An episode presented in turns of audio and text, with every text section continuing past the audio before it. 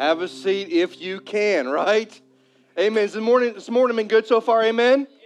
It's been good. You know, before we get into the word this morning, I just want to take a moment. I tell you, there's some exciting things going on in the church. We've got like families that are like pregnant with babies, and you know, I love that because if you want to know how to grow to church, young people, you know, young married couples, you know, be fruitful and multiply, right? And so we've got some couples here that are that are married, that are they're having babies and excited about that, and so we celebrate that. Elijah and Kelsey are now engaged, and I think. I think on Facebook the response was, it's about time, right? So, uh, you know, and I just want to say something. Many of you may already know this, uh, but today's a really big day in the life of our church, the Cross Life East. Today, exactly today, six years ago, Cross Life East launched. Six years ago today. And yeah, yeah, you should be excited about that. Yeah. Now, here's why you should be excited about that. And you can look this statistically up, but church plants and satellite churches don't usually make it past the first two years, most of them. So this is breaking all the rules. And so I want to take just a moment. Those of you, and I don't know how many there are, I know a few of you, but if there's anybody here today that you were part of Cross Life East from the launching point, I want you to stand up. And there's a few like that. A few like that. Wow. Wow. All right, you all stay standing, stay standing. Let's give them a hand real quickly.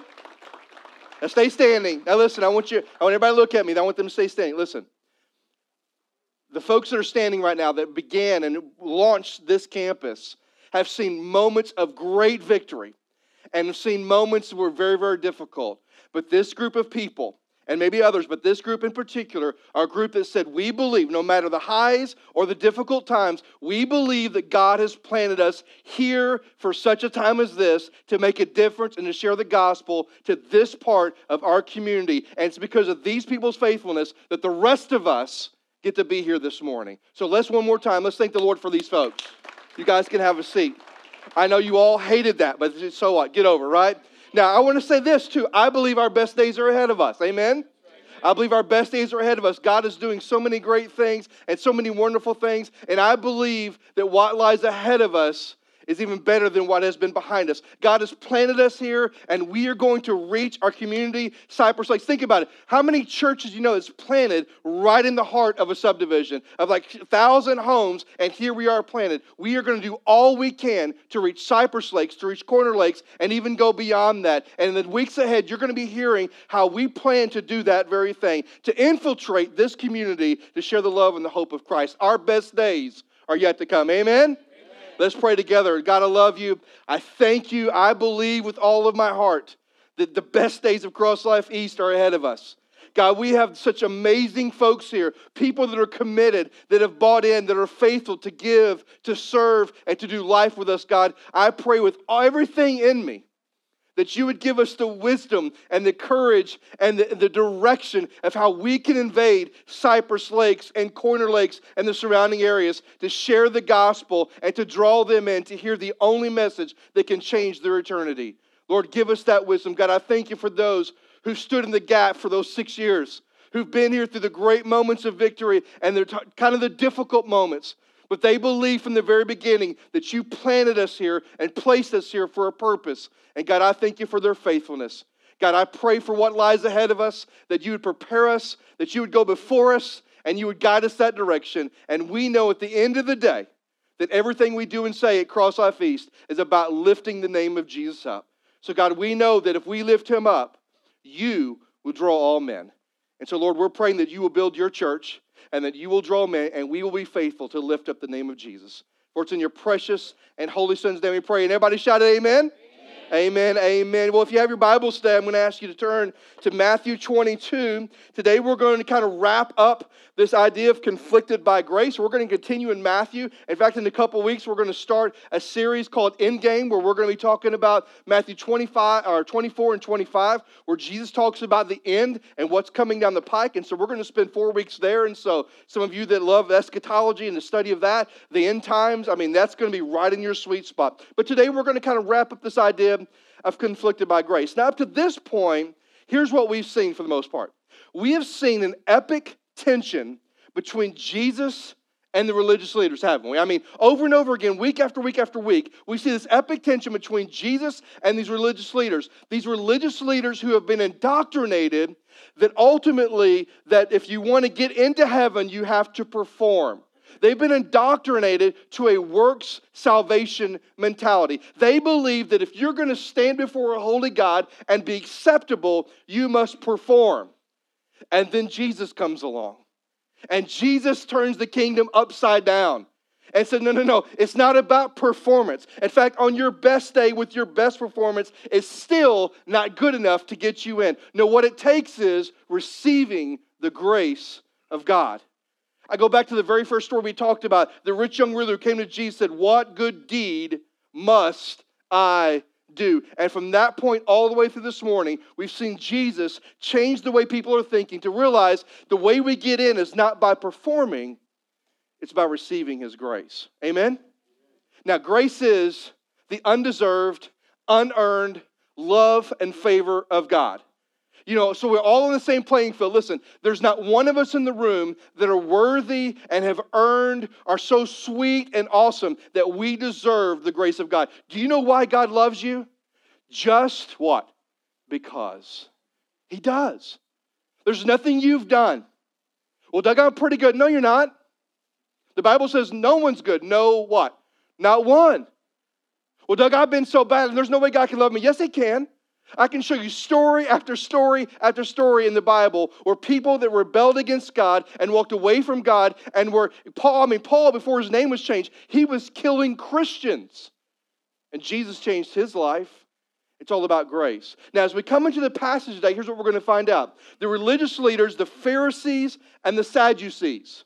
I love the name Sadducees because I think that's why they're sad you see, right? That's a bad pastor joke. Here we go. So, anyway, so some of you will have to go home and think about that one. So, anyway, the Pharisees were kind of the, the, the, the religious arm that was the teaching the doctrine, and then you had the Sadducees that were more the political side of Judaism, but they both worked together. And they both come at Jesus and they ask Jesus three questions. Now, why did they ask him three questions? Because of what they always were trying to do. They were trying to trick him. They were trying to cause him to fall because if they could ask a question that he couldn't answer sufficiently, then that somehow would mean that he wasn't the Messiah, that he was a pretender, and that he pulled the wool over everybody else's eyes, and that they could be there and go, Look, see, we told you so. So they come at Jesus with three questions. Now, here's what I want us to do today as we wrap this series up. I want us to look at the three questions. And we're going to cover some serious territory today, so you're going to have to listen really, really fast, all right? So, we're going to look at the three questions, and we're going to look at Jesus' response. And at the very end, Jesus does something he doesn't rarely does. He flips the script and he asks them three questions. And the reason he asks those questions are crucially important for us today. So if you have your Bibles, Matthew chapter 22, here's the very first question. Verse 15 says this Then the Pharisees went and plotted how to entangle him in his words. And they sent their disciples to him along with the Herodians, saying, Teacher, we know that you are true and teach the way of God. Wink, wink, right? Truthfully. And you do not care about anyone else's opinion, for you are not swayed by the appearances. Tell us then, what do you think? Is it lawful to pay taxes to Caesar or not? Now, I love this. I love this. Look how they approach Jesus. Hey, we know you teach God's word. And you do it so truthfully. And we know you're not swayed by anybody's opinion. So just tell us, what do you think? Is it lawful to pay taxes? Now, do you think there was an honest question in that at all, or did I kind of skew how you probably read that, right? Why? Because these guys were trying to trick Jesus. There was nothing about them that thought he was teaching the way of God. They thought he was of the devil. You just go back a few chapters. They called him Beelzebub at one time, right? They thought Jesus was not from God. So this question was to entangle him, and the question is this, and I want you to write it down Is it lawful to pay taxes? Now, here's the reason, if you think about it, why would they ask that question? Why would they start with taxes? Because for the, the religious figures of the day, they truly believed that the coming Messiah was going to come and set up his earthly kingdom and was going to seek to overthrow Rome. What better way to overthrow a government than for millions and millions and millions of Israelites, Jewish people, not to pay what? Taxes, right? Because here's the thing if Jesus says, yes, it's lawful to pay taxes, then they would go, well, he's not come to overthrow Rome, and so he can't be the Messiah. But if Jesus says, no, It's not lawful to pay taxes, and we shouldn't pay taxes. At that point, you'd think they would go, well, then maybe he's the Messiah. No, you think about it. Any way he would have shaped this answer, they were going to do all they could do to trick him. So if he says, no, it's not lawful, now he's a threat to Rome, and they can, do, they can deal with Rome and say, Rome, you kill him, because now he's your threat. At the bottom line is this no matter how Jesus answers the question, for them, it's not going to be sufficient. But I want you to look how Jesus profoundly answers the question. Look what he says in verse 18. 18 through 22, he says this But Jesus, aware of their malice, said, Why do you put me to the test, you hypocrites? Show me the coin for the tax. And they brought him a denarius, and Jesus said to them, Whose likeness and inscription is on this? And they said, Caesar. Then he said to them, Therefore, render to Caesar the things that are Caesar's, and to God the things that are God. And when they heard this, they marveled and they left him and they went away. Now, listen to Jesus' response. There's three things he says. First of all, he calls them what? What did Jesus call them? Hypocrites. Now, why would he call them hypocrites? Because think about it. Here's the religious leaders, Pharisees, teachers of the Bible, the Old Testament. They were the ones that were open the scrolls and teach this stuff. Here's these guys that gave all the idea that they were godly and they were walking close with God, but at the end of the day, there was nothing spiritual about them. In fact, they were evil. Go back to the temple. Right. Why did Jesus flip over the tables? It wasn't because there was no money change in the temple not supposed to be there. It's because the priest and the high priest were profiting off of the people. They were evil. So Jesus calls them hypocrites because they're putting this facade that they are good and godly, and Jesus calling them out and said, That's not your heart at all. You're wicked and you're evil. Now think about that. Are you offended if you're a Pharisee and Jesus says that to you? Yes. And it gets worse in a moment. He calls them hypocrites. And then he says this Hey, bring me a coin. Bring me a denarius. And so they bring him one, and on the denarius, there was a picture. He says, Whose inscription, whose picture it is? Well, it's a Roman coin, and in the front of the coin would have been a picture of Tiberius Caesar. That was who was on the Roman coin. And the inscription would have read this Caesar Augustus, son of divine Augustus. The point was this we live in a Roman world, guys. We have Roman currency. Caesar's on the currency. The inscription that, you know, that Caesar Augustus, the son of divine Augustus. This is a Roman coin. Guess what? The Roman is Rome is ruling, and so if we have their coin and their currency, it only makes sense that we do what? Pay taxes to Rome, right? And then Jesus says this. I love this. And so here's his answer. Render or pay, so you can either translation, render or pay to Caesar what belongs to Caesar, but he doesn't stop there, right? He goes on to say, and render to God what? What the things that belong to God. Now I love what Jesus does here because he basically says this, listen, you have an obligation. We live under Roman rule with Roman currency. There are Roman bills. You're part of that. We have an obligation to pay Roman taxes. But Jesus, it's not fair. Doesn't matter. It's never been fair.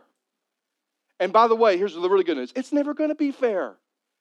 It doesn't matter. You're under the reign and rule, so you have to pay taxes. But only, don't only render to Caesar what belongs to Caesar, you need to give to God what belongs to God. Here's Jesus' point you're under obligation. You're under obligation to pay your taxes, but you're also under obligation to give to the Lord what belongs to the Lord. Now, what belongs to the Lord and what Jesus is talking about? What's he talking about? He's talking about the tithe, right? Give to Caesar what belongs to Caesar, taxes, and give to the Lord what belongs to the Lord, the tithe. And so Jesus really kind of comes at this question and goes, hey, it's not just about paying taxes to Caesar. You need to make sure you're giving God what belongs to God. So the question is, is it lawful to pay taxes? And here's Jesus' answer yes. Now, we hate that, don't we? I mean, we hate that. I mean, some of you like you work like so hard when tax time comes, and you should take every deduction you can get. Don't I'm not saying that. But we work hard. We like to try to create loopholes. I mean, we want to get. I mean, listen. At the end of the day, we live in a country that has amenities that no other country has and we pay for it with taxes. And I'm not saying you shouldn't take every exemption the government gives you, but at the end of the day, we pay taxes for a reason. And I'm not saying that when you put that check in the mail, it shouldn't hurt sometimes, but at the end of the day, uh, give unto Caesar what belongs to Caesar, but make sure you're giving to God what belongs to God. Pay our taxes and make sure we give our tithe to the Lord. Amen? Some of you are like, I don't know about that, what it means, right? So Jesus says, yes, it is. And so they're so muffled, they're, they're so baffled, they failed and they walk away. And then they come with another question. Look at me in verse 23. Here's the other question he asked in verse 23 through 28. The same day, the Sadducees, that's the other arm, the political arm, came to Jesus, came to him, who say there is no resurrection. And they ask him a question, saying, Teacher, Moses said, If any man dies having no children, his brother must marry the widow and raise up her offspring as his brother. Now there were seven brothers among us. The first married and died, and having no offspring, left his wife to his brother. So to the second, third, down to the seventh. After all of them, the women died, and in the, res- in the resurrection, therefore, of the seven, whose wife will she be? For they all had her. Now, and your mind's like, what in the world? Listen, here's the question they're asking. In the resurrection, how does marriage work? How does this thing work? Now, I know many times we don't think about this stuff. You know, we think about, you know, you might have still that white picket fence and your beautiful family living there and just kind of, you know, skipping up and down the streets of gold and all. I don't know what imagery you have, but Jesus says something very powerful because here's the interesting thing they're trying to trick him again. Here's a group of people, the political arm of Judaism, that doesn't even believe in the resurrection. But they grab an Old Testament custom and they try to trick Jesus. Here's the Old Testament custom. If a, if a man and wife, uh, they're married, and the husband dies and she has, he has a brother that's not married, it was the job of the brother to come along and to marry the widow. And if they had kids together, they were to raise the child as the dead husband's son. Why? Because the name would keep going. Like, well, they have the same last name. That's not how it worked back then, right? But to keep the lineage and the name going. And then if that husband died, another brother who wasn't uh, married, he would have to step in and so forth and so on. That's an Old Testament custom. And then they come to Jesus and they bring the most absurd scenario possible. It wasn't like, hey, a brother died and another brother married, who, who's going to be married to? It's like, no, no, he had seven brothers, right? I mean, it's like the most extreme example you can give.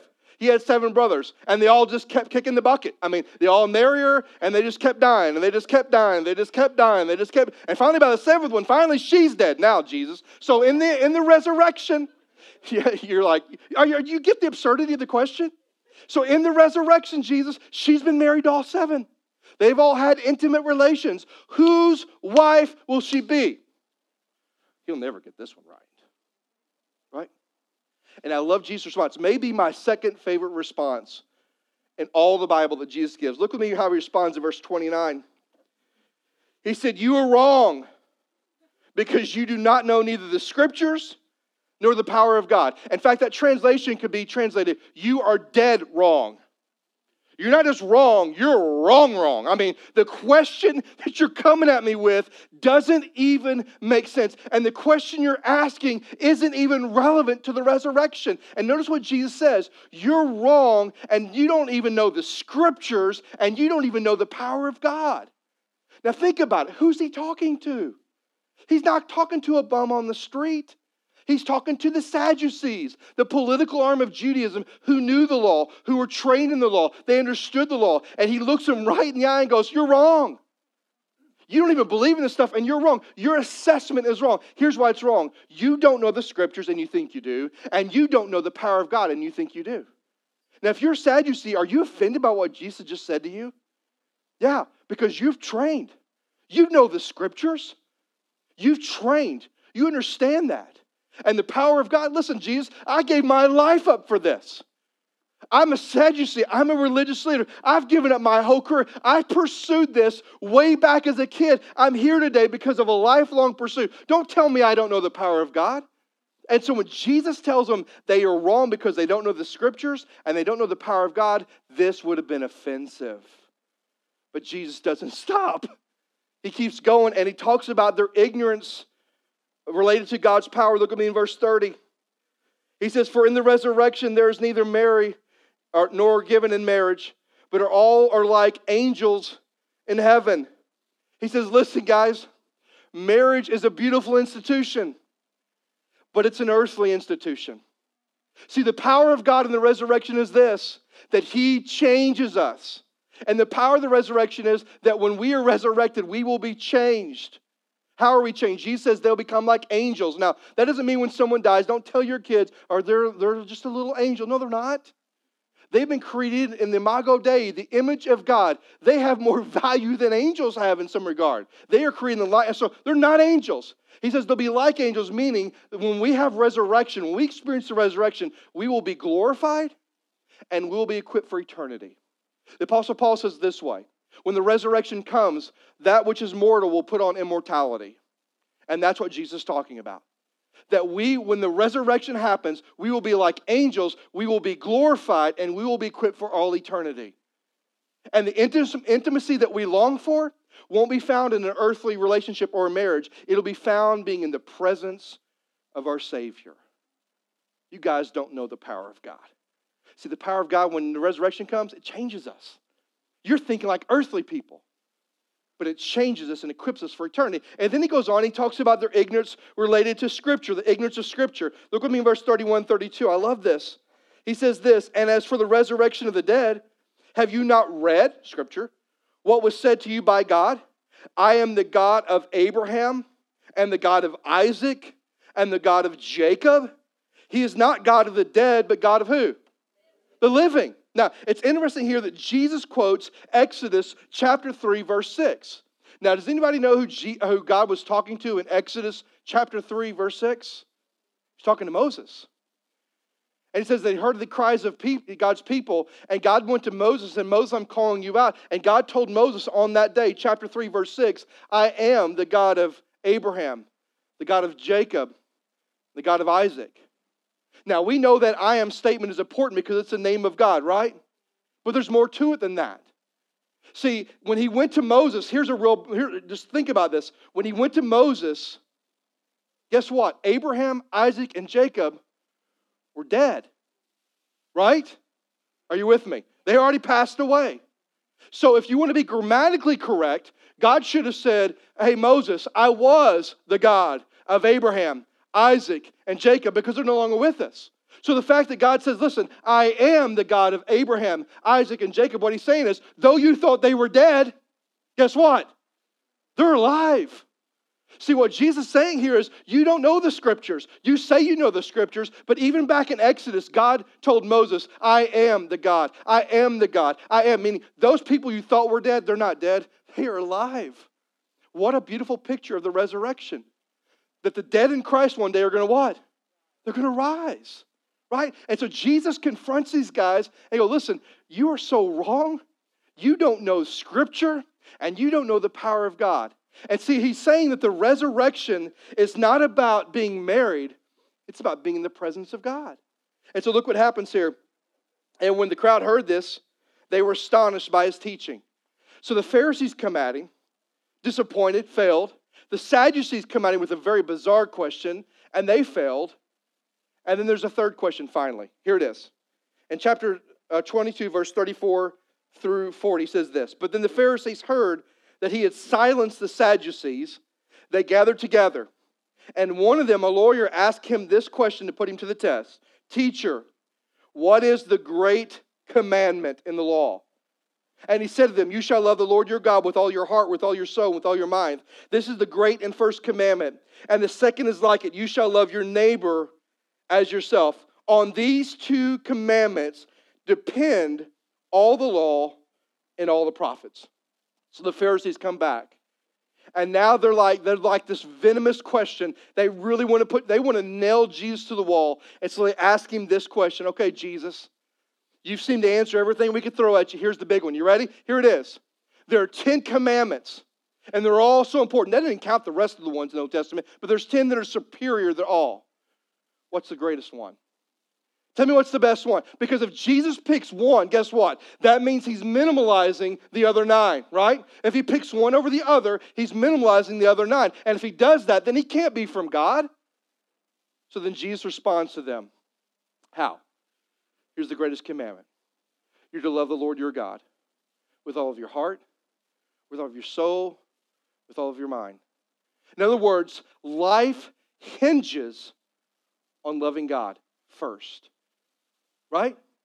Now he says your heart. You know what your heart is? That's the core of who you are. In fact, the heart literally translates your bowels. That's an interesting thought, isn't it? It's like the gut right in the core of who you are. Do you know why he says that? Love him with all your heart? Because that's in, in your heart, isn't that where faith happens? Isn't that where conviction happens? He said, Love him with your heart. He said, Love him with your soul. Soul is a reference to our emotions and our desires, to desire him. And he says, Love him with your mind, meaning our understanding and the way we think. He said, I want you to love God. And Mark adds strength. He said, I want you to love God with everything that you are. And then he said, Secondly, love your neighbor as yourself. So love God first, which encompasses half the, the, the, commandments, and then love your neighbor as yourself, which encompasses the rest of the commandments. And we're to love our neighbors without boundaries. We're to love our neighbors by serving them, and we're to love our neighbors by sharing the gospel. Jesus says, I know the question you're asking me, but let me just say something to you. Everything the prophets of the Old Testament said, and everything you know, hinges on two things. You ready? Love God and what? Love people. Everything hinges on that. Now, how do you think they responded to that? Defeated, right? And defeated and struggling, and they failed for a third time. And now something happens here as we close. I want you to notice with me. Look with me in verse 41 through 46. Jesus switched the narrative, and he asked the questions. Listen to what it says in verse 41. Now, while the Pharisees were gathered together, Jesus asked them a question, saying, What do you think about the Christ? Whose son is he? And they said to him, The son of David. He said to them, How is it then that David in the Spirit calls him Lord, saying, The Lord said to my Lord, Sit at my right hand until I put your enemies under your feet? If then David calls him Lord, how is he his son? And no one was able to answer him a word, nor from that day did anyone dare to ask him any more questions. I love it. Don't you love it? Jesus took all these questions and he just kind of fought back and then he, he switches the script and he asks three questions. he asks them this first of all Whose son is the Christ? And they answer correctly. It's, in other words, what line is this Messiah going to come from? The line of David, right? He knows that. They know that. Unfortunately, they forgot that Jesus was from the line of David. And then he asks them this question says, Well, why does David call him Lord? If he's going to come from the line of David, why does David himself call the Messiah to come Lord? Adonai. Why does he call him Savior? Well, it's because David understood that the one that was coming in his line was going to be the Messiah of the world. And then he asked him, So why did the Lord, why, so why can the Lord be called David's son? Why, why, why does he call him son? It's because he, David understood that Jesus was not only the son of David, but he was the son of who? Of God, right? Now, here's what's interesting. Why would Jesus ask these series of questions? And I have two answers for you. I think, first of all, he asked these questions because he wanted to lead the religious leaders to the conclusion of who he was. I am from the line of David. I am the Messiah that David talked about. I am not just the Son of Man, I am the Son of God. He wanted to, these religious leaders had inundated him with questions. He's like, listen, I want to lead you to the conclusion you need to come to, and that is that I am the Messiah. It's me. And I think another reason that Jesus asked a series of questions is because he wanted these people to know at some point in your journey, you got to stop asking questions. At some point in your journey, you have to put your money where your mouth is.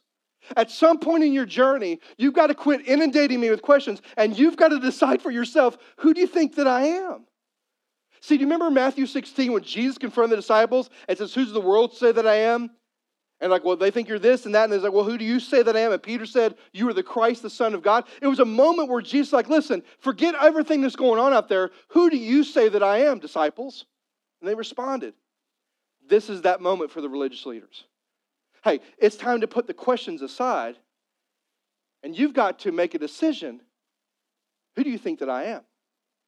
It's interesting, for three years, the religious leaders tried to connect the dots of the identity of Jesus.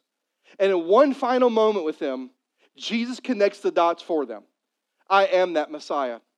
I am the one that David was talking about. But you have to make a decision. Who do you say that I am? Now, I want you all to look at me just for a moment. There may be somewhere in the room that's just like these religious leaders. Hey, questions are good, right? We all ask questions, don't we? Hey, listen, I've got questions. The more I know about God's word and the more I learn, the more questions I have. Anybody else like that? Man, I've got them. But there's some of you, man, you're just inundating God with questions. And you're asking questions like, well, God, well, if you love people, why do bad things happen? Or God, if this happens, why? And we've got all these questions. And listen, there's a point in everybody's journey where asking questions are great. But then there's a point where everybody's got to stop asking questions and we have to make a decision. Who do we think Jesus is? I mean, you can ask questions all the way to the grave. But at some point, you've got to stop and go, who do I think Jesus is? And maybe there's somebody here today that needs to stop asking questions and decide for the first time in your life who do you say that Jesus really is? Maybe there's somebody here today that I pray that needs to receive His grace this morning. And if that's you, in just a moment, you're going to have an opportunity to do that. But if you're like me and you're a believer here today, and you look at this passage and you go, okay, what, what, what in the world does this passage have to do with me? What in the world can I take away from this passage that will compel me as I move forward? Well, listen, if you're if you're like me, you have received God's grace. There's been a moment where you did pause. I was nine years old. You may have had a different age where you paused and you said the questions have got to stop. And today I'm going to decide who I say Jesus is. And I say that He's the King of Kings, the Lord of Lords, and that He is the Savior of the world, and I want Him to be mine.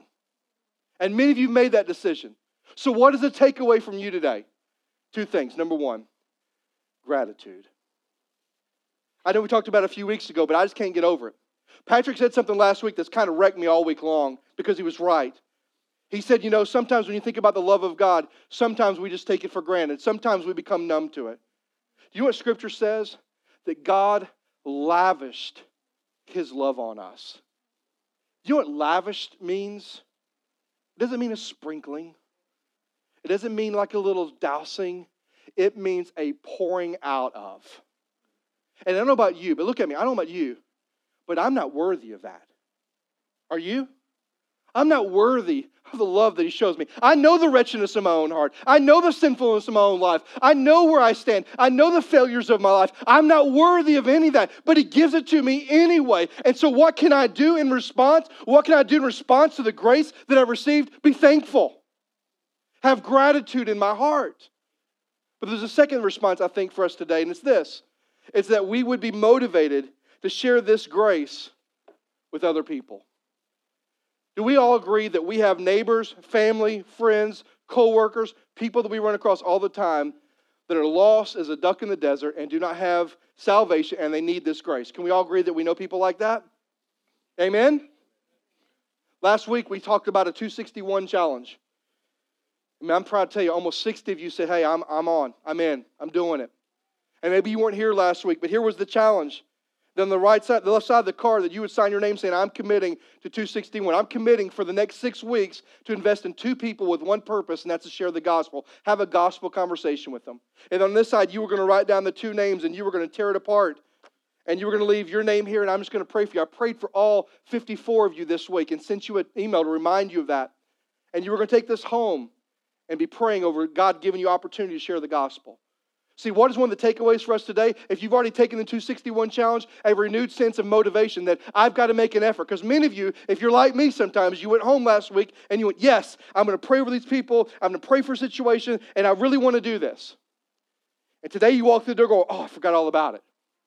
Right? Today would be a motivation to say, Today, I'm doing something about it. If you didn't take the challenge today, you can. There's cards up, or you can take it in just a moment. Now, the, what I want us to do this morning, especially if you're a believer today, as a means to encourage us, we're going to come to the Lord's table. What better way to think about the sacrifice made for us than coming to the Lord's table, right? What better way for us to express our gratitude for the Lord for sacrifice than coming to the Lord's table? What better way to be motivated to take the grace that I've received and be motivated to go share with other people than to think about and come to the Lord's table? So if you're listening to me, if you're a follower of Jesus Christ, well, Doug, what if I'm not a member of the church? I don't care. If you know that you belong to Him, you're a child of the Most High God, in just a moment, you're invited to come to the Lord's table, to take the bread and to dip it into the juice. And as you take it, listen, as you take it, may you express your gratitude for the grace that you've received. But as you take the Lord's Supper, may it also be your commitment to go and to share that grace with somebody else. Amen? So what I'm going to ask you to do with me just for a moment. I'm going to ask every head bowed and every eye to be closed right now. Every head bowed and every eye closed. And if you're a follower of Jesus, the Bible says that before we take the supper, we're to remember and we're to examine our hearts. And so, right now, if you're a believer, that's all I want you to do. I want you to remember how much He loved you. That He sent His only Son to die on a cross. He who knew no sin became sin that you might become the righteousness of God. Would you remember that? And would you examine your own heart? Would you examine your motivation to go share that grace with somebody else? And so, believers, you just take a moment. I'm going to keep talking to others, but as believers, you just take a moment and remember and examine. And if you're here today and you've never trusted Christ, as their believers are doing their business with God, and you've and you've never trusted Christ, but you know today, as sure as you're sitting here, that you need to receive the grace that I've talked about today. You know that you've sinned and you failed. On your best day, you're not acceptable to God, but you want to receive His grace, experience His forgiveness, and know that one day when you die, you have the hope of heaven. If today you need to receive that grace, I'm going to ask you, nobody's looking around. Just slip your hand up and put it right back down. Nobody's looking. Slide it up and just put it right back down. Amen. Just put it up right back down. Just put it right back down. There you go. If you're one of those, would you just pray and say, Lord Jesus, I know that I'm a sinner. And I know that I need forgiveness of my sin. And I know that I cannot be good enough to enter your heaven. So today I surrender my life. And I invite Jesus in to be my Lord and my Savior. And if you'll do that, the Bible says if you confess the Lord with your mouth and believe in your heart that God raised him from the dead, you will be saved. And if you just made that decision, there's a welcome card in your worship folder. Please fill that out on the backside. Say, Today I gave my life to Christ. Put it in the offering basket when it passes so I can communicate with you and talk to you and celebrate with you. So if you need to do that today, would you please do it? Let's all stand together as I pray. Let's all stand. Father God, I love you. I thank you for today. I thank you for the passages we went through. I thank you for that moment where it's like Jesus kept answering the questions, but it led the religious leaders to the point where it's like, man, you got to stop asking and you got to make a decision. And God, maybe there's some people in the room today that need to do that. I pray they would. But God, right now, I also pray for believers. I pray that we would respond today, that we would respond by coming to the table, the Lord's Supper, and taking the bread and dipping the juice, reminding us of the body that was beaten and the blood that was shed. As you demonstrated your grace to people who are unlovely, people who are wretched, people who are rebellious. Lord, we don't deserve it, but that's the beauty of grace. You love us just because. And God, I pray for believers that as we take the supper, our hearts will be filled with gratitude, but also pray that our hearts will be motivated to share this grace with others. God, would you just move in this moment? Would your Holy Spirit just fall fresh in this place and guide us, and may we be faithful to respond. We love you, Lord. It's your wonderful name we pray. Amen. Amen. As the Lord leads you, we're going to cover the elements, Randy and Ron. If you go ahead and do that for me, sign up here and uncover them. As the Lord leads you, we invite you to come take the supper. If you want to come pray, the altar's open. If you didn't take the challenge and you want to take it up and write it down, then take the, please do. And if you've given your life to Christ, please fill out that card or come talk to me. I'm right there. Listen, it's an eternal decision you made today. Let's celebrate that. So as the Lord leads all of us, may we be faithful to respond.